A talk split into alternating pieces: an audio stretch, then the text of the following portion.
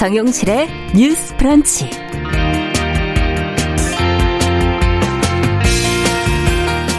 안녕하십니까 정용실입니다. 감염병 사태가 길게 이어지면서 경제적 여파로 또 우울로 고통받는 분들이 많습니다.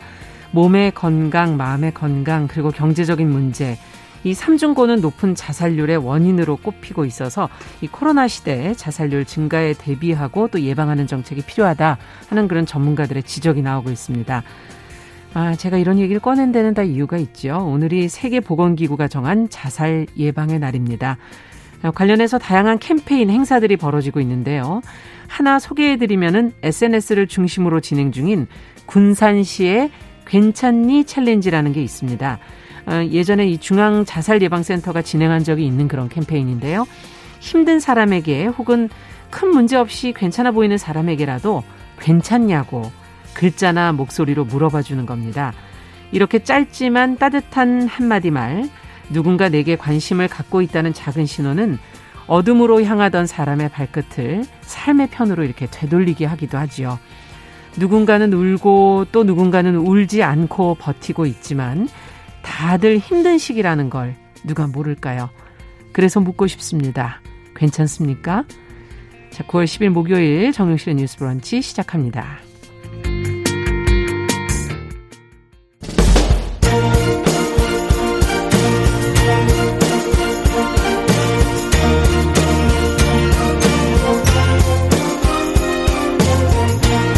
여성의 감수성으로 세상을 봅니다.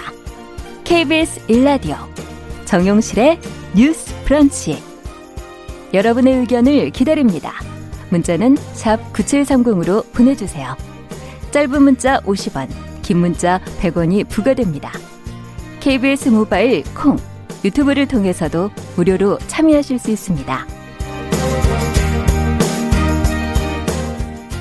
네, 정용실의 뉴스 브런치는 항상 여러분들과 함께 프로그램 만들어 갑니다. 오늘도 많은 분들이 들어와 주셨어요. 오영찬님, 아카세이즈님, 남기숙님, 글쌤 말쌤님, 김진희님, 이지영님, 황영자님, 카르마 극복님, 네, 많은 분들 들어와 주셨고요. 유튜브로도, 어, 이종희님, 네, 아, 대학, 이대학님, 이렇게 들어와 주셨네요. 한 700여 분 지금 들어와 주셨습니다. 감사합니다.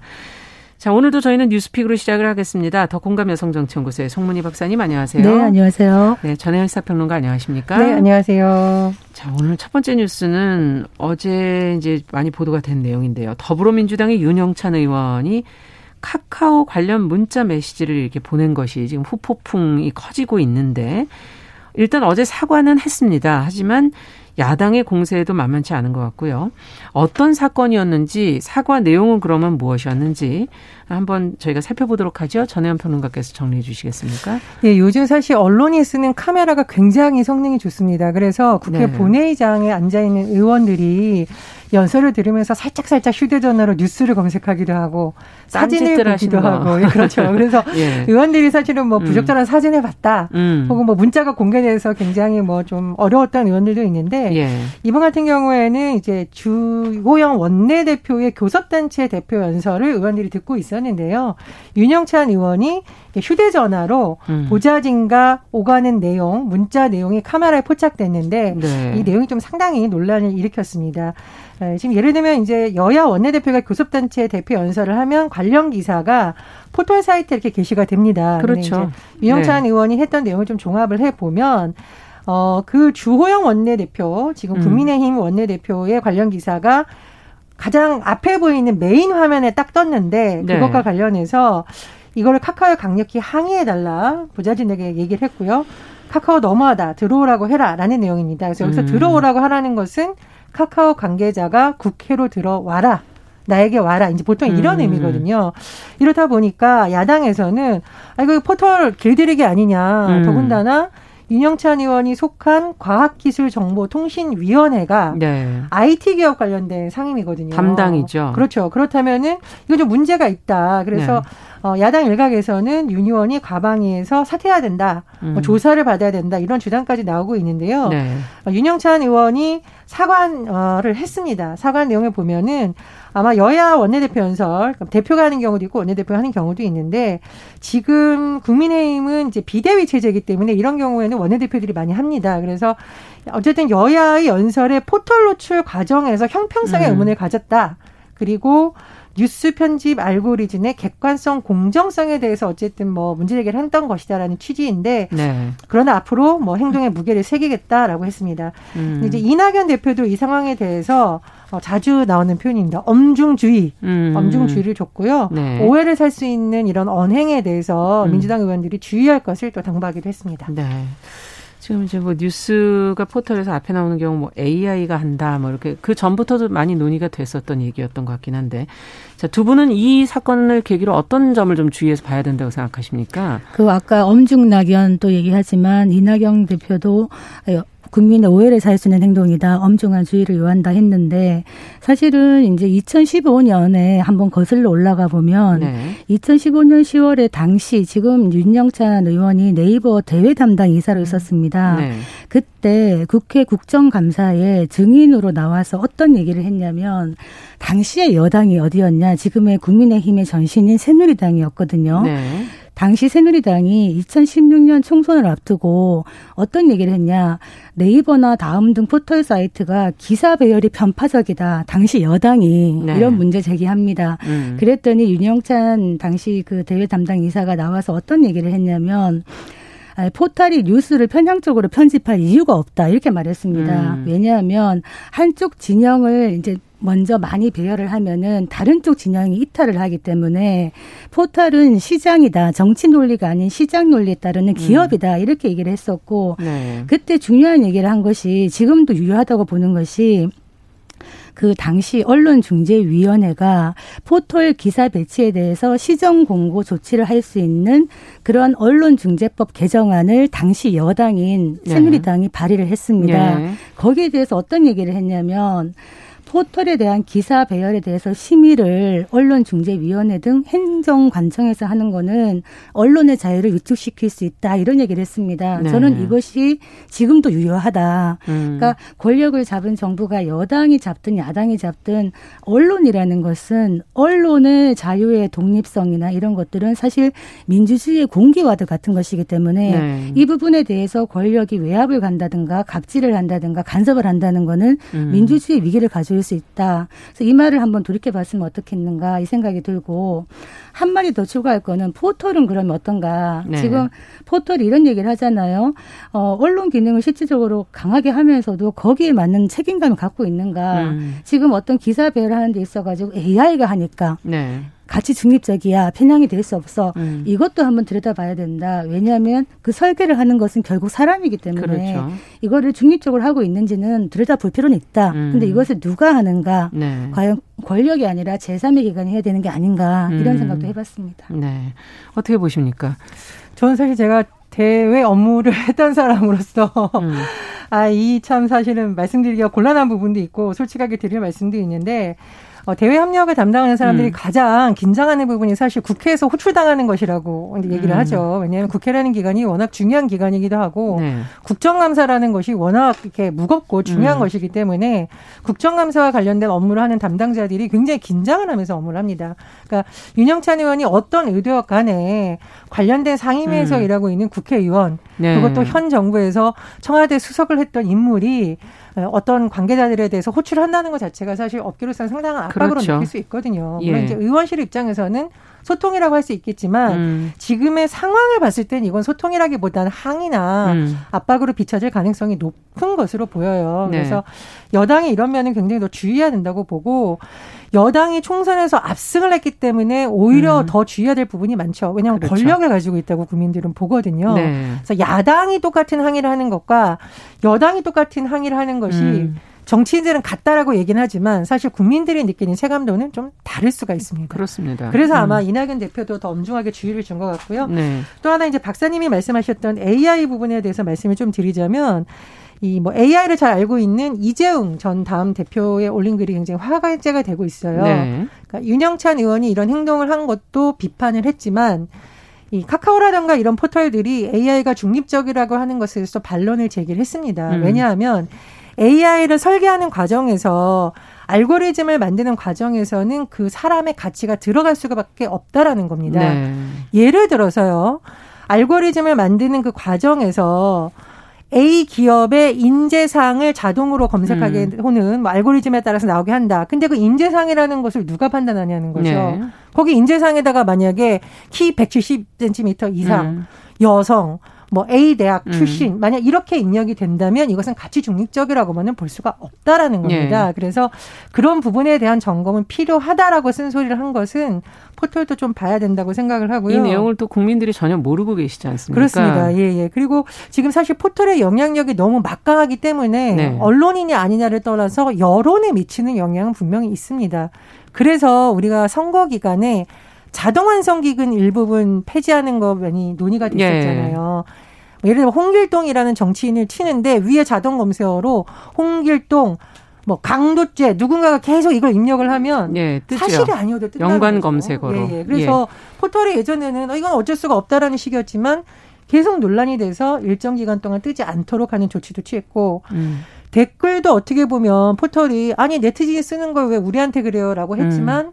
악성 댓글 피해가 너무 심해지다 보니 그렇죠. 일부 포털이 연예인 관련 기사에 음. 아예 댓글이 달리는 것을 금지하는 정책을 또 만들기도 했잖아요. 네. 그래서 포털도 이런 부분을 계기로 어, 정치적 중립성이라든가 투명성을 좀 확보하는 방안은 많이 고민해야 될 것으로 보입니다. 사실 지금 말씀하신 대로 포털이 굉장히 권력화가 되어 있거든요. 실제로 많은 국민들이 어, 어떤 종이 신문보다는 인터넷 뉴스 서비스 사업자, 네. 즉 포털을 음. 향해서 어떤 기사를 보고 하는데 여기에서 보면은 메인 화면에 뜬다든지 순위에 따라서 국민들의 여론이 또 형성될 수가 있기 때문에 포털이 과연 언론의 순기능을 하고 있느냐에 대해서 많은 논란이 있어 오고 있는 겁니다. 음. 그래서 이걸 막기 위해서는 뭔가 장치가 필요하지 않겠나 싶은데 2004년 9월에 신문법이 개정안이 이제 추진되었을 때그 네. 그 당시에는 포털이 신문법상 인터넷 언론으로 명시가 되어 있었어요. 네. 그런데 막상 법안이 통과될 때 제외가 됐습니다. 음. 당시는 이제 인터넷 매체들이 매우 약한 상황이었기 때문에 그런데 지금 와서 보면 포털이 거의 공룡화가 되어 있는데 네. 이 포털이 정말 어, 사실상의 언론의 기능을 할 수 있도록 한편에서는 언론의 자유와 편집의 독립성을 부여하면서 음. 또 한편에서는 이런 언론의 기능을 제대로 하지 못했을 때 거기에 또 합당한 법적으로 어떻게 규정돼 있느냐도 중요하네요. 필요한 시기라고 봅니다. 네. 법적으로 그러면 지금 현재 상황에서도 언론으로 규제가 안 돼 있는 건가요? 지금 언론으로? 예, 지금 뭐 사실 언론에 교정되는 모든 것을 하기는 굉장히 어려운 상황인데 네. 예를 들면 포털이라는 자체가 간문 어떤 장을 열어주는 것이라고 하지 네. 직접적으로 네. 취재해서 기사를 생산하지는 않거든요. 네. 그런데 사실 그것이 데스킹 기능이라고 그렇죠. 볼 수도 데스킹 있죠. 기능이라고 할 수 있었고 예. 예전에는 예. 포털이 언론사가 넘긴 뭐 제목과 기사를 그대로 하는 것이 아니라 많은 사람들이 보도록 일부만 잘라서 넣는다라는 것도 굉장히 뭐 논란의 여지가 네. 있었기 때문에 그것도 뭐 언론계하고 음. 신경전이 벌어지기도 했습니다. 그래서 포털이 직접 기사를 쓰지는 않더라도 워낙 많은 국민들이 이게 어느 언론사에서 나온 기사가 아니다. 뭐 네이버에서 봤다. 그렇죠. 다음에서 봤다라고 하고 있잖아요. 그러니까 앞으로 이 부분은 국회 차원에서 좀 건전한 음. 논의가 필요할 것으로 보입니다. 네. 자, 다음 뉴스로 또 가보겠습니다. 아동을 대상으로 이 잔혹한 성범죄를 저지른 걸 아마 다들 기억하실 조두순의 출소가 지금 100일도 남지 않았다는 거 뭐 그 전부터도 지금 계속 보도가 되고 있는데요. 어, 흉악범이 출소한다는 이런 소식에 지금 재범 우려에 대한 그 걱정들이 많아지고 있거든요. 어떤 우려들이 나오고 있고 그러면은 법무부는 또 어떤 조치를 어, 하고 있는 것인지 어, 관련된 내용을 좀 살펴보도록 하죠. 이 이른바 조두순 사건은 우리나라가 아동 성폭행 사건을 다루는 방식, 형벌, 그리고 이 이후에 범죄자를 어떻게 관리하고 있는지의 문제점을 사실상 총체적으로 보여주는 음. 상징적인 것이라고 볼 수가 있습니다. 네. 일단 조두순 사건이라는 것은 이 범인의 이름이 조두순이고요. 그렇죠. 2008년에 초등학생을 납치해서 성폭행했었는데 굉장히 국민들의 공분을 샀던 사건이죠. 네, 기억이 생생합니다. 네, 그렇습니다. 근데 벌써 12년이 흘렸어요. 예. 근데 우리 입장에서는 벌써 12년이겠지만 피해자들이라던가 아동을 둔 부모 입장에서는 끔찍한 일일 수가 있다. 왜냐하면 음.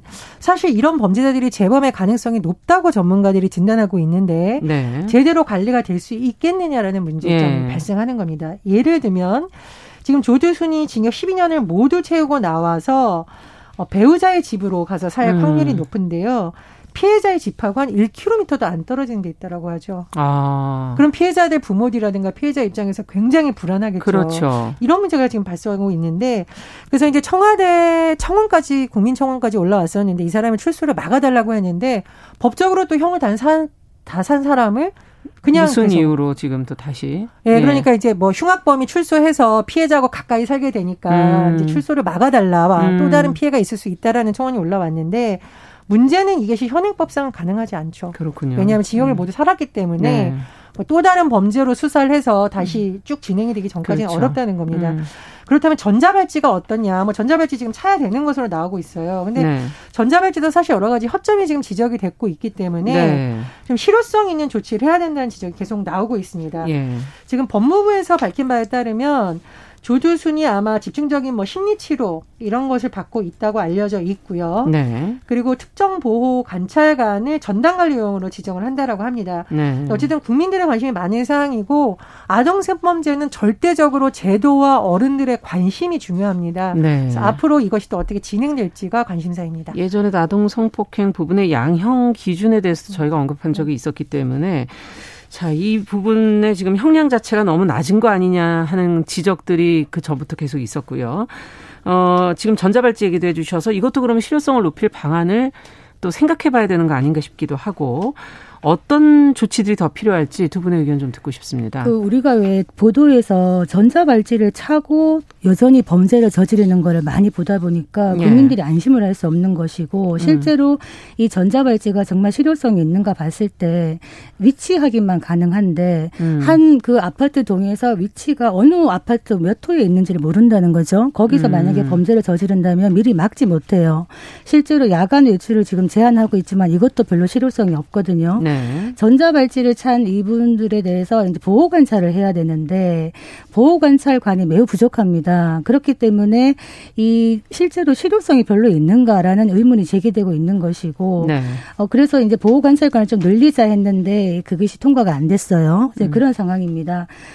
아, 지금 재범에 대한 고위험군이 192명이라고 하는데 법무부가 얘기하기를 예. 이 중에 한 24명만 1대1 감독을 받고 있다 그래요. 음. 그만큼 보호 관찰관이 부족하다. 이런 문제가 있고 이 전자발찌가 만약에 문제라면 다른 어떤 유효한 방법이 없을까? 예. 저도 고민을 많이 해봤어요. 왜냐하면 조두순 사건을 생각하면은 국민들이 다 분노하는 게 당시 정말 어린 여덟 살 여아를 잔혹하게 성폭행을 한 이런 범죄인데 부모도 아니지만 가슴이 떨린다는 음. 말입니다. 그렇기 때문에 이 사람들이 재범을 할 수도 있는 우려가 있는데 아까 말했듯이 청원이 같지만 일사부재리 때문에 그것도 네. 안 돼. 그럼 어떻게 해야 되느냐?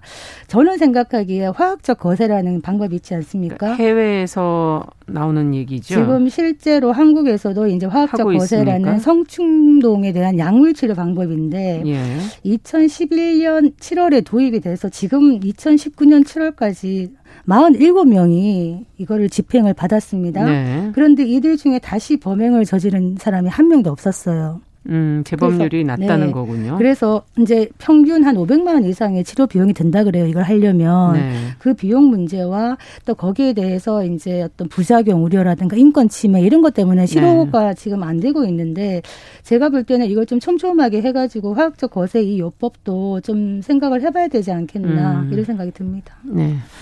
이제 화학적 거세나 보완적인 방법도 음. 필요하고요. 이제 전자발찌를 일단 시행했으니까 실효성을 더 높여보는 것도 필요할 것이라고 봅니다. 근데 네. 전자 뭐 팔찌, 전자 감독 제도는 그냥 어디에 있는지 확인만 해주는 것이지 실제적으로 뭐 그 사람이 움직이지 못하덕에 음. 뭐 전자파가 나온다든가 그런 건 아니죠. 뭐 범죄 음. 가능성을 CCTV처럼 보여준다든가 이런 건 네. 아니라는 거죠. 결국은 인력이 같이 들어가서 음. 이 사람을 즉시 즉시 통제하거나 음. 해야 되는데 박사님이 말씀해 주신 대로 뭐 관제센터라든가 보호관찰소에 있는 인원들이 음. 너무 한정되어 있다라는 겁니다. 그래서 음. 전자발찌 제도의 실효성을 높이려면 이런 부분에 대해서 인력 지원 이런 것이 좀 같이 되는 지적이 음. 나오고 있어서요. 저는 그 부분은 좀 더 촘촘해야 된다고 보고요. 네. 우리가 아마 사실 너무너무 여러 번 다뤘습니다. 아동 성범죄 관련해서 통계를 볼 때마다 많은 국민들이 한숨을 쉴 수밖에 없는 이유가 가해자 45.5%가 집행유예를 비롯한 가벼운 처벌을 받는다. 이건 정말 음, 말이 안 되는 겁니다. 그렇죠. 그래서 법원에서도 다른 범죄도 물론 다 중요합니다만 이 성범죄 특히 아동을 대상으로 한 음. 성범죄에 대한 양형 기준의 논의는 보다 신속하게 예. 국민 여론을 반영해서 진행해야 될 것으로 보입니다. 그 네. 2017년 통계를 보니까 하루에 26명의 피해 아동이 있다는 거예요. 그래서 지금도 매년 3,000명씩 아동 대상 성폭력 아. 범죄가 아. 일어나고 있다는 것은 매우 위험하다. 그래서 아까 말했듯이 어떤 처벌의 면에서 양형 기준 올리는 것은 당연한 것이고 네. 지금 그 김용호 더불어민주당 의원이 법안을 하나 냈는데 좀 특징이 있어요. 13세 미만 미성년자를 대상으로 한 범죄에 대해서는 성폭행 범죄에 대해서 종신형을 선고하는 음. 굉장히 강한 벌이죠. 이것은 네. 사회로부터 영구적으로 격리하겠다라는 그 정도로 강도가 높은 것이고 음.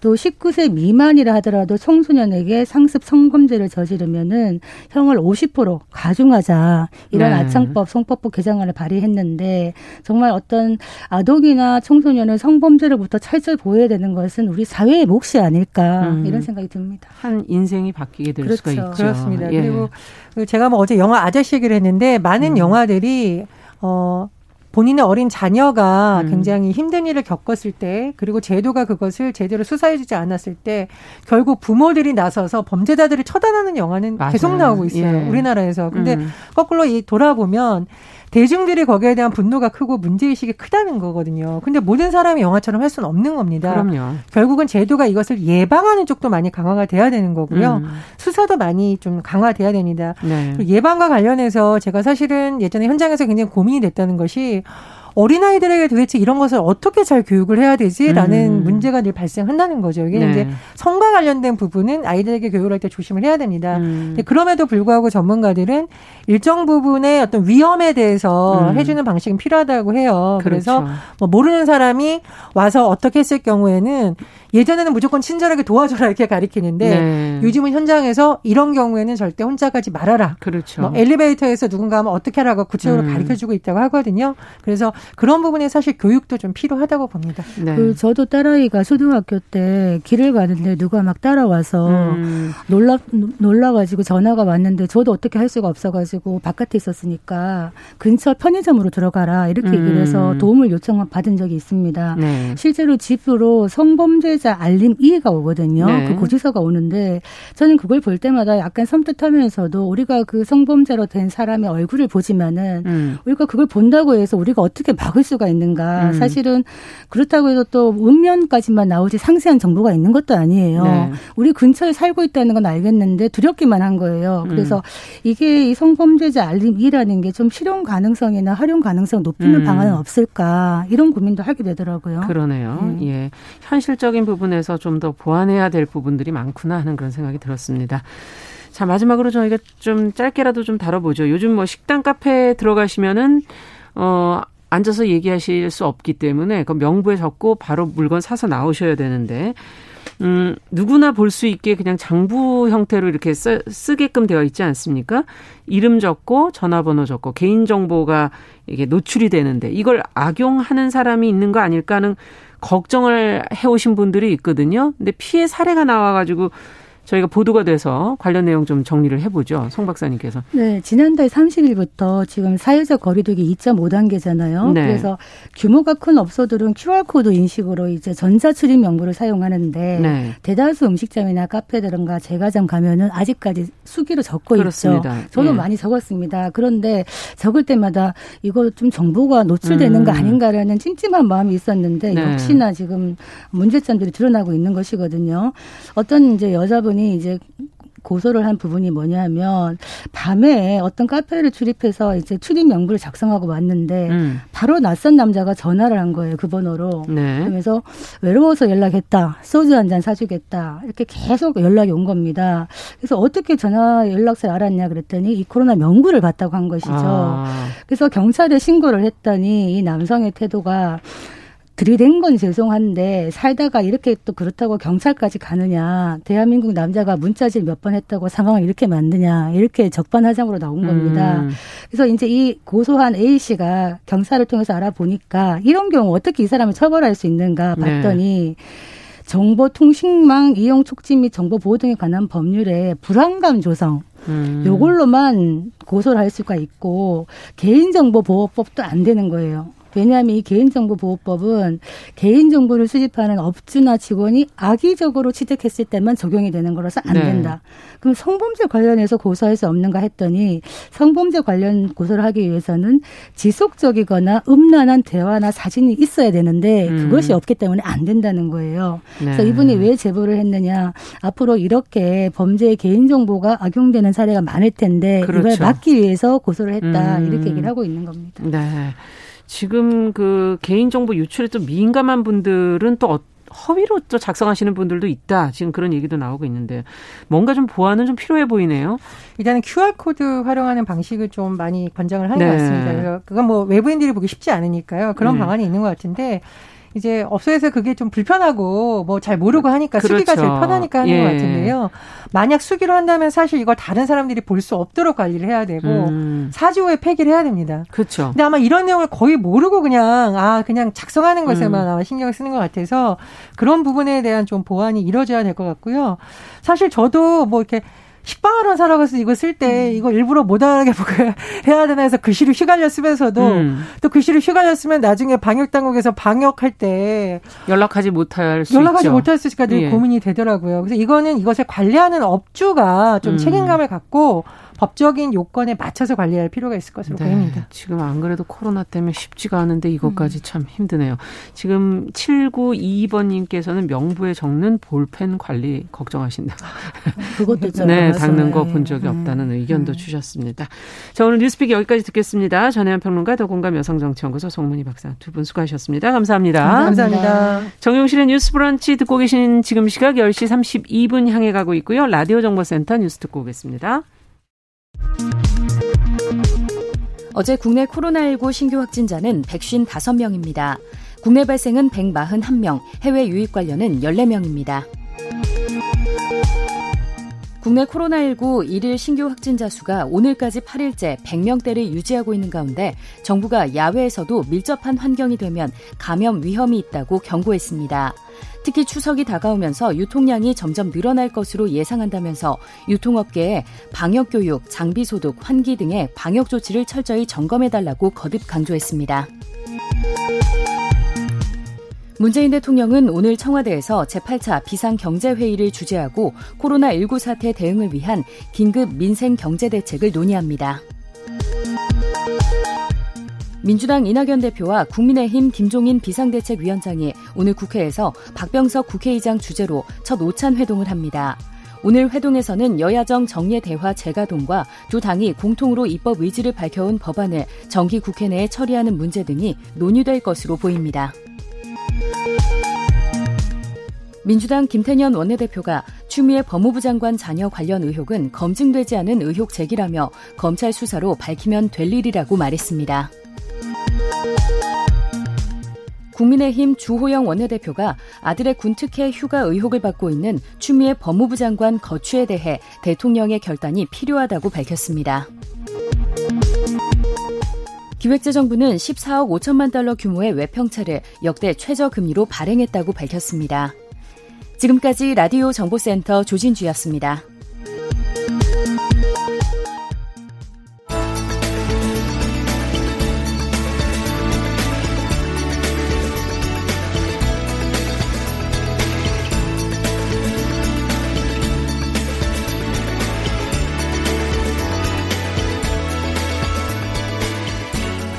세상을 보는 따뜻한 시선. KBS 일라디오 정용실의 뉴스 브런치. 매일 아침 10시 5분 여러분과 함께합니다. 네, 정용실의 뉴스 브런치 듣고 계신 지금 시각 10시 34분입니다. 자, 이번에는 인터넷 검색어를 통해서 네티즌들의 관심을 모았던 이슈 무엇이 있는지 살펴보겠습니다. 검색어 뉴스. 오늘도 시선 뉴스의 박진아 기자 전화 연결돼 있습니다. 안녕하세요. 네, 안녕하세요. 네, 이번 주에는 어떤 키워드가 많이 검색이 됐던가요? 네, 이번 주도 많은 이슈들이 있었는데요. 코로나 관련한 내용들 위주로 좀 정리해 봤습니다. 네, 첫 번째 키워드는 분리배출 표시입니다. 네. 코, 네, 코로나19로 인해서 배달이 정말 많이 증가를 했는데요. 음. 또 쓰레기 배출에 대한 문제가 그래서 좀 심각한 상황입니다. 네. 이 과정 중에 폐기물의 중간 처리 등을 좀 쉽게 하기 위해서 우리가 분리수거라는 것을 하는데 이것도 방법을 잘 몰라서 잘 지켜지지 않는 경우가 많습니다. 아. 네, 그래서 환경부에서는 이런 내용을 담은 포장재 재질 구조 등급 표시 및 분리배출 표시에 관한 고시 개정안을 10일부터 바로 오늘부터 네. 20일 동안 행정 예고한다 이렇게 어제 밝혔습니다. 음. 그러니까 쉽게 말하면 네. 그 제품에 보면 재활용이 되는 것들은 표시가 되어 있는데 네. 그게 재활용이 되는 표시와 플러스 이걸 어떻게 배출해야 되는지 그 배출 요령까지 함께 아. 표시되는 겁니다. 어떻게 분리를 해야 하는지 표시가 제품에 표시된다는 거는 처음 들었어요. 이제 그렇게 예. 되게 된다는 거고 저희가 예. 구분을 못하는 그런 제품들이 많죠. 네, 구분이 못하는 뭐 제품들도 많으신데 음. 일단 이 개정안 내용을 좀 살펴보면요, 네. 분리배출 표시를 철, 알루미늄, 고밀도 폴리에틸렌 이렇게 재질명 등이 써 있고요. 예. 여기에 더해서 말씀드린 것처럼 이거는 깨끗이 씻어서 버려야 되는 것인지, 그러면 음. 깨끗이 씻어서 혹은 라벨을 떼서 혹은 뭐 찌그러뜨리기 음. 그리고 병 같은 경우는 투명과 유색을 분리해야 되는 게 원래 맞거든요. 예. 그래서 투명색과 유색을 분리해서 지정된 배출함에 넣기 이런 식의 방법이 표기하도록 되는 겁니다. 아. 또 어떤 식으로 배출해야 될지 몰라서 그러니까 이게 되는 건지 안 되는 건지도 잘 모르는 경우들이 있어서 네. 신발 마크 크기도 지금은 8mm인데 이거를 12mm로 확대해서 더 쉽게 분리 배출할 수 있는 방법을 알 수 있도록 개선한다고 합니다. 네, 맨날 이걸 어디다 물어봐야 되나 그러면서 걱정하셨던 분들도 계실 텐데 또 네. 실수로 잘못 배출한 경우도 많지 않을까 이런 생각도 들어요. 예, 맞습니다. 저도 이렇게 쓰레기를 버릴 때 분리배출을 할 때, 어, 이게 분리수거가 되는 건가 안 되는 건가 사실 헷갈릴 때가 있거든요. 예. 그래서 환경부에서도 이런 내용을 제공했는데, 이 제목도 좀 재밌게, 재활용에 척하는 쓰레기라는 이름으로 어. 이런 내용을 좀 제공을 했습니다. 첫 번째는 씻어도 이물질이 제거되지 않는 용기류인데요. 우리 흔히 치킨 먹고 나면 상자 속에 기름종이 있잖아요. 네네. 네, 아무리 씻어도 사실은 음식물이 묻어 있습니다. 그렇죠. 또 미세, 미세척된 컵밥이라든지 컵라면 음. 용기라든지 음. 또 아무리 사용을 해도 마요네즈나 케찹 이런 거 같은 경우는 통 안에 음식물이 남아 있게 돼요. 음. 네, 이렇게 제거되지 않은 이런 통 종류 모두가 재활용이 안 됩니다. 그렇군요. 이런 것들 일반 쓰레기로 버리셔야 되고요. 네. 또 오해하기 쉬운 분리배출 대상이 아닌 품목이 있는데 이 과일, 망, 또 추석 다가오니까 과일들 박스로 많이 사시잖아요. 네. 그럴 때 과일 포장재, 또 깨진 병, 유리, 또 아이스팩이나 보온 보냉팩, 문구류, 고, 고무장갑, 노끈 정말 많죠. 이런 기저귀등 음. 같은 게 모두 분리수거가 안 되는 것인데도 불구하고 많이들 분리수거를 하고 계신다고 아. 해요. 지금 말씀드린 것들 잊지 말고 이제는 종량제 봉투에 버리셔야 합니다. 예, 그렇군요. 쓰레기 봉투에 넣어서 이제 버려야 되는 네. 품목들 지금 짚어주셨어요. 자, 어쨌든 착각하기 쉬운 그런 쓰레기들 좀 기억도 해두시고 이걸 이제 적어주신다니까 잘 체크해 보시면 좋을 것 같고요. 네. 자, 다음은 키워드는 어떤 키워드인가요?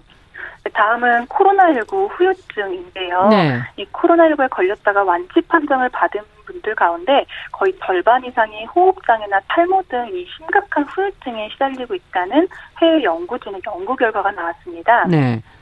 미국 워싱턴 포스트는 현지 시간으로 8일 날 이탈리아 북부 롬바르디아주 베르가모 의료진의 연구 사례를 인용해서 이런 내용을 전했는데요. 이 연구진에 따르면 이번 조사에서 코로나19로부터 완치됐냐라는 질문에 거의 절반이 no라고 답했다고 합니다. 음. 그러니까 치료를 통해서 몸에서는 바이러스가 사라졌지만 아직까지 후유증을 앓고 있다 이런 아. 분석인 겁니다. 도대체 어떤 후유증을 보이고 있나요? 네, 이 조사에 따르면 750명을 조사를 했는데요. 예. 그중에 코로나19 회복자 가운데 약 30%는 폐 이상을 느꼈고요. 폐 이상을 느끼다 보니까 기본적으로 호흡 장애를 겪었다고 음. 합니다. 또 다른 30%는 심장 이상이나 동맥경화 등과 연결된 염증이나 혈액 응고 등을 앓고 있고 또 일부는 심장 기능 장애의 위험을 안고 있는 것으로 알려졌습니다. 이게 우리나라의 경우도요. 부산 지역 확진자 환자였던 한 대학의 교수가 완치 판정을 받고도 5개월 넘게 후유증을 앓고 있다면서 개인 SNS에 기록해서 좀 이슈가 된 적이 있었습니다. 예. 네, 그 내용을 제가 다시 한번 살펴봤는데 박 교수가 당시 그 머리가 안개가 낀 것처럼 멍하면서 기억이 힘들고 집중이 어렵다. 음. 또 가슴 통증 등 다른 통증이 심해져서 아무것도 할 수 없다. 이렇게 전한 바 있습니다. 그렇군요. 어, 어쨌든 코로나19를 너무 가볍게 생각해서 안 되는 이유가 바로 여기 있는 게 아닌가 하는 생각도 드네요. 네, 맞습니다. 그리고 제가 또 하나 눈여겨볼 연구가 있어서 찾아왔는데요. 네. 이 코로나19 같은 경우 남성이 여성보다 더 사망률이 높다고 합니다. 아. 네, 미국 워싱턴 대학교가 진행한 최근 연구에 따르면요. 이게 면역 반응 지연과 연관이 있다고 하는데요. 코로나19에 감염된 여성은 남성보다 T세포 생성이라는 것이 좀 빠르고 네. 이를 통해서 코로나 바이러스에 감염된 세포들을 더 빨리 살려시킬 수 있다고 합니다. 음, 여성은 근데 왜 T세포 생성이 빠른 거죠? 이 여성 같은 경우는 에스트로겐이나 프로게스테론, 안드로겐 등 남성보다 좀 더 다양한 호르몬들을 가지고 있습니다. 네. 그래서 이 호르몬들이 몸에 아플 때 일어나는 면역 시스템의 기능을 도움을 주는 것이 아니냐, 뭐 지금은 음. 추정이긴 하지만 이렇게 추정되고 있고요. 더불어 또 남성 같은 경우 흡연율이 좀 더 높은 편이고 음. 코로나19에 취약해 질 수 있는 만한 그런 건강상의 문제가 조금 더 많다는 점 등 때문에 코로나19에 감염됐을 때 여성보다 남성이 심각한 상황에 도달할 확률이 더 높다 이렇게 분석됩니다. 네, 이런 연구 결과가 나왔군요. 좀 더 조심하셔야 되겠네요. 네, 네 맞습니다. 알겠습니다. 자, 어쨌든 뭐 코로나19가 빨리 좀 종식이 되는 날까지 모두 같이 노력해야 될 것 같고요. 마지막으로는 어떤 키워드를 살펴볼까요? 네, 마지막은 상반기 창업자의 다영업자 카드 수수료인데요. 올 상반기에 문을 연 영세 중소사업체 90%가량이요.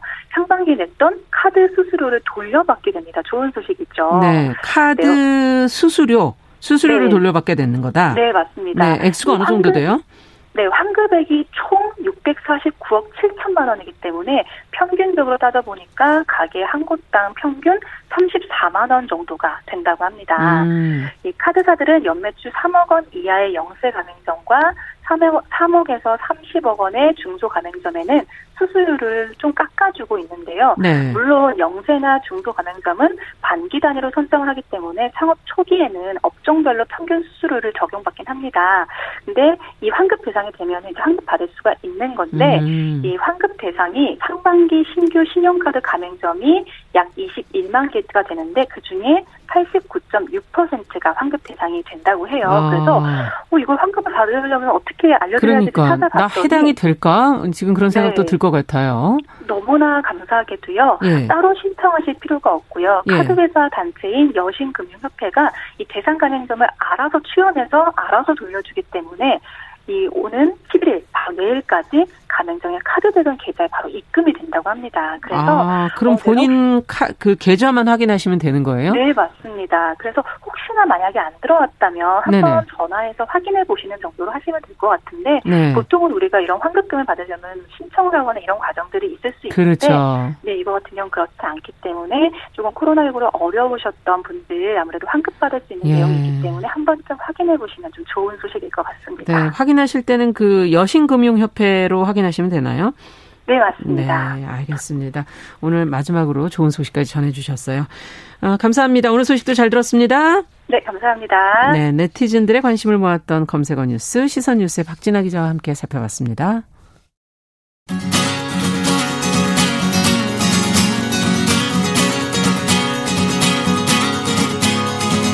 함께 가면 길이 됩니다. 여러분과 함께하는 정용실의 뉴스 프런치. 월요일부터 금요일까지 방송됩니다. 네, 정용실의 뉴스 브런치 듣고 계신 지금 시각 10시 43분입니다. 자, 이번에는 작은 서점주의 개성 있는 안목으로 신간을 골라서 소개해보는 그런 시간이죠. 동네 책방. 자, 오늘은 고요서사의 차경희 대표 전화로 만나보겠습니다. 안녕하십니까? 네, 안녕하세요. 네, 오랜만입니다. 네. 사회적인 거리두기 지금 뭐 2.5단계 계속 이어지고 있는데 작은 서점들은 어떻습니까? 뭐 저희 서점도 지난주는 거의 임시 휴무를 했는데요. 예. 영업 제한 업종에 사실 해당이 안 되긴 하는데 아무래도 손님들에게 오시라고 권을 하는 게 음. 양쪽 모두에게 안전하지 않은 상황이라서 이 강화된 거리두기를 준수하여 자체 휴무를 결정한 서점들이 꽤 많았는데요. 아. 네, 이번 주에도 이제 연장이 되고 그 다음에 뭐 단축 영업을 하거나 아니면 좀 예약 구매를 해서 그냥 이렇게 바로 책을 가져갈 수 있게끔 음. 유도하는 식으로 다들 조금 버텨 나가는 중입니다. 네, 버텨 나가는 중이다라는 표현이 와닿네요. 네. 아, 빨리 상황이 좋아 져야 될 텐데. 어, 오늘은 그러면 어떤 책을 저희가 좀 살펴볼까요? 네, 오늘 소개해드릴 두 책은 좀 신기한 연결고리가 있는 책들인데요. 네. 그 하나는 이주혜라는 소설가의 중편 소설 자두라는 책이고요. 네. 다른 하나는 미국의 시인이자 비평가 또 페미니스트 운동가였던 에이드리언 리치의 산문 모음집 우리 죽은 자들이 깨어날 때라는 책 두 권입니다. 네. 신기한 연결고리가 있다. 이렇게 표현해 주시니까 더 호기심이 가면서 네. 도대체 한국 소설과 외국의 산문집이 어떻게 신기한 연결고리가 있을까? 뭡니까? 네. 언뜻 좀 상상이 잘 안 되시죠? 예. 그 이 소설 자두는 그 시작과 끝이 좀 특이한데요. 소설 속 화자, 즉 은하라는 인물은 이 글이 어떤 번역가의 긴 번역 후기임을 밝히면서 이제 소설을 시작합니다. 네. 그러면서 앞쪽에 자신이 번역한 글에 등장하는 두 여성 시인 에이드리언 리치랑 엘리자베스 비숍의 일화를 짧게 언급하는데요. 네. 이게 소설에서도 가상 설정이기도 한데 실제로 자두의 작가인 이주혜 소설가는 번역가로 오래 활동을 했고 음. 또 에이드리언 리치의 산문집 이 우리 죽은 자들이 깨어날 때를 얼마 전에 번역 출간을 했습니다. 아, 네, 그러니까 한 권의 번역자와 한 권의 작가가 네. 같은 인물이라는 거군요. 네, 맞습니다. 자신이 번역한 산문집이 먼저 나오고 그 다음에 이제 소설이 출간이 됐는데 음. 이 소설 속 인물이 자신이 이 책을 번역했다 이렇게 얘기를 하면서 마치 이제 소설 속 이제 인물과 이주혜라는 실제 작가가 연결되어 있는 좀 신기한 그런 인연이 있는 거죠. 네. 아니, 실제 본인이네요, 그러면, 소설 속의 사실, 소설 속 인물은 네. 이제 은하라는 다른 이름을 음. 갖고 있어서 이 이야기가 혹시 이주혜 작가의 자전적 경험인가라고 생각을 하는 게 독자로서 좀 자연스러운 부분인데요. 네. 제가 근데 이걸 준비를 하면서 찾아봤는데 작가 자신이 이에 대해서 밝힌 부분은 이제 아직 없더라고요. 그래서 아. 일단은 이런 흥미로운 연결 고리가 있다. 그리고 아. 네, 이 소설이 또 에이드리언 리치가 이제 파고들었던 주제인 가부장제에 대한 비판, 성찰 뭐 이런 것들과 연결되는 부분이 있기 때문에 이두 음. 책을 연결지어서 읽어보시면 이 소설 자두를 이해하는데 더 도움이 될 것 같다 아, 정도 이제 말씀드리고 싶습니다. 그러네요. 아 본인은 알고 계셨을 텐데 어떤 책이 먼저 나오고 어떤 책이 나중에 나오게 네. 되는지 예. 어쨌든 굉장히 어, 그 네. 연결고리가 네. 재밌네요. 어, 네. 앞서 얘기해 주신 것처럼 하지만 주제도 상당히 지금 흥미로워요. 가부장제라는 것 이두 네. 책이 모두 함께 하고 있는 연결고리의 또 하나인데 네. 내용을 좀 들여다보고 싶어요. 네, 이 소설 자두는 주인공 여성 은하가 암투병 중인 시아버지를 간호하면서 아주 지독한 여름을 보내는 이야기인데 여기에 이제 남편 세진 그리고 시아버지의 간병인인 영옥과 함께 겪는 이야기가 주를 이룹니다. 음. 네, 이 시아버지는 이 선망 증상에 시달리는데 그 전까지는 로맨스 그레이의 헌신이라는 말을 들을 정도로 굉장히 다정하고 매너가 좋았던 시아버지인데 네. 이 선망 증상 이후에 은하, 그러니까 며느리한테나 아니면 여성 간병인인 영옥에 대한 태도가 이전과는 완전 달라집니다. 음. 이 은하가 결혼 전에 인사를 갔을 때는 아, 이제 우리 딸처럼 돼야겠다라고 어. 하거나 이제 시아버지 혼자 지내시는데 아들네가 신경 쓰지 않게 자기 혼자 일상을 잘 꾸려가던 사람이었는데 예, 예. 선, 예, 선망 증상 이후에는 이게 본심인지 아니면 선망 때문인지 헷갈릴 정도로 은하에게 자신의 소중한 아들을 빼앗아 갔다고 말을 하거나 어. 아이를 낳지 않은 점에 대해 굉장히 폭력적으로 좀 분노를 드러냅니다. 네. 어찌 본다면 이 일반적인 시아버지와 좀 다른 남성이었는데 결국은 네. 좀더 비슷해지는 거 아닌가 이런 생각도 들기도 하고요. 네, 읽는 사람도 좀 혼란스러운데요. 음. 처음에는 이 낯선 시아버지의 모습에 은하 역시 혼란을 느끼지만 이 시아버지가 선망이 없을 때에도 자신과 또래인 여성 간병인 영옥 씨에게 대하는 모습을 보면서 아 뭔가 다른 게 있었구나라는 걸 알아채는 거죠. 오. 어. 이제 예, 간병인에게 매너 있게 대하긴 하지만 자신이 직접적으로 말을 섞지 않고 며느리인 은하를 통해 이런저런 지시를 내리려고 하거나 음. 아니면 선망이 있을 때는 심지어 영옥을 도둑으로 몰아가기도 하는 등좀 음. 험한 말을 쏟기도 하고요. 그런데 또 예상 가능하게도 아들인 세진에게는 선망이 있든 없든 증상이 평소와 거의 네, 거의 비슷하게 대하는 거죠. 근데 네. 이 소설의 제목인 자두는 이 시아버지가 젊은 시절에 이웃집에 있는 피자두 나무의 자두를 훔쳐먹기를 좋아했다 뭐 이런 에피소드가 나오는데 아. 이 자두가 굉장히 이제 붉은 자두라서 베어 물면 마치 붉은 피가 뚝뚝 떨어지는 것처럼 과즙이 흐르는 이미지가 이제 소설에 등장을 하는데 음. 이게 약간 겉으로 드러난 모습과 달리 뒤틀려 있는 시아버지의 속내, 즉 이제 가부장제 민낯을 음. 상징하는 것처럼 느껴지기도 합니다. 네. 피자두가 그 속살이 빨간데. 아. 네, 맞아요. 네. 갑자기 좀, 아, 좀 무섭기도 하고. 어, 근데, 네. 근데 네. 그 앞서 얘기해 주신 작가 에이드리언 네. 리치 그리고 또 엘리자베스 비숍의 일화가 연결된다는 얘기를 잠깐 하고 가셨거든요. 네, 네, 네. 어떤 부분에서 어떻게 연결이 된다는 건가요? 네, 이 소설 앞쪽에 아예 번역문이 인용이 되어 있는데요. 이 리치가 시인 비숍과 뉴욕에서 보스턴까지 차를 함께 타고 가는 동안 서로의 이제 비슷한 경험을 나누면서 단 한 번의 친밀함을 나누었다고 말하는 내용인데요. 음. 이 두 여성 시인의 교감이 은하와 영옥의 관계에서도 비슷한 구도로 이제 소설에 담겨 있는 겁니다. 음, 그러니까 비슷한 나이에 여성으로서 네. 마음을 나눴다 이런 얘기군요. 네, 그 시아버지가 은하에게 함부로 대하거나 이제 시댁 식구들 사이에서 은하가 곤경에 빠졌을 때 간병인 영옥이 그 상황에 유연하게 대처해서 은하를 은근 돕기도 하는데요. 음. 알고 보니 이제 말씀을 다 드릴 수는 없지만 영옥에게도 어떤 사연이 있었고 이 언제 끝날지 모르는 간병이라던가 이제 시아버지의 폭력적 선망에 시달리며 아주 혹독한 여름을 겪고 있는 은하를 보면서 어쩌면 자신의 아픈 과거를 좀 떠올렸던 것 같습니다. 음. 네, 이 소설은 굉장히 백미인 부분이 있는데 계속 은하의 시선에서 전개되거나 시아버지나 영옥 시점의 이야기로 마치 빙의한 것처럼 누군가가 다른 아. 톤의 문장으로 그 에피소드가 전개가 되는데 이 덕분에 이 시아버지라든가 이 영옥 씨에게 숨겨져 있는 이야기들을 좀 깊이 빠져들어서 읽을 수 있는 그런 점들이 또 매력이기도 아, 합니다. 그렇군요. 대부분의 여성 소설, 뭐 여성 작가들의 소설이 여성의 네. 시선에서 네. 벗어나지 않을 때가 많은데, 어 맞아요. 잠시 네. 아버지 남성의 시선으로 갔다가 네. 또 그걸 관찰하는 네. 영옥의 시선으로도 갔다가 네. 그들의 마음을 조금 더 객관적으로 들여다볼 수 있는 그런 대목이 있구나 하는 생각이 드네요.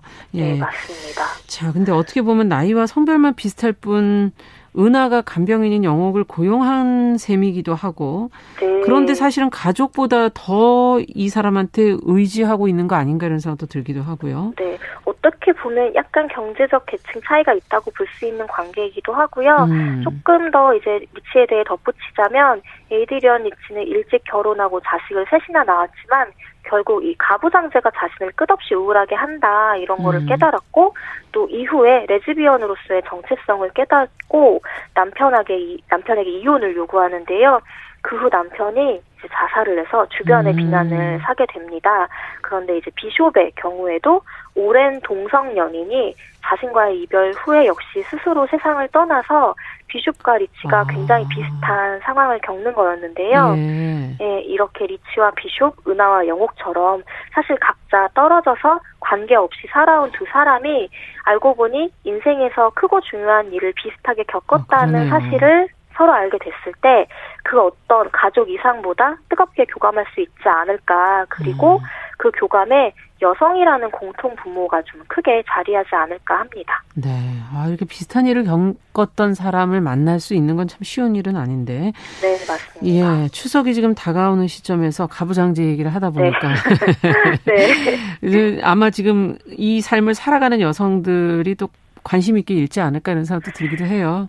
네, 이, 이 소설책 준비를 소개를 음. 준비하다 보니까 제 주변에 결혼한 여성 친구들이 바로 얼마 전에 이제 코로나 때문에 가급적 가지 말라는 분위기가 있는데도 음. 시댁이 뭐 먼저 가네 마네 이런 걸로 의견 차이가 있다고 해서 듣기만 해도 제 마음이 좀 복잡했는데요. 음. 이 에이드리언 리치가 이미 3, 40년 전에 고발한 가부장제의 허상 부조리함이 여전히 지금 시대에도 견고하게 남아있는 거 보면 그 뿌리가 얼마나 깊은지 새삼 또 깨닫게 됩니다. 그러네요.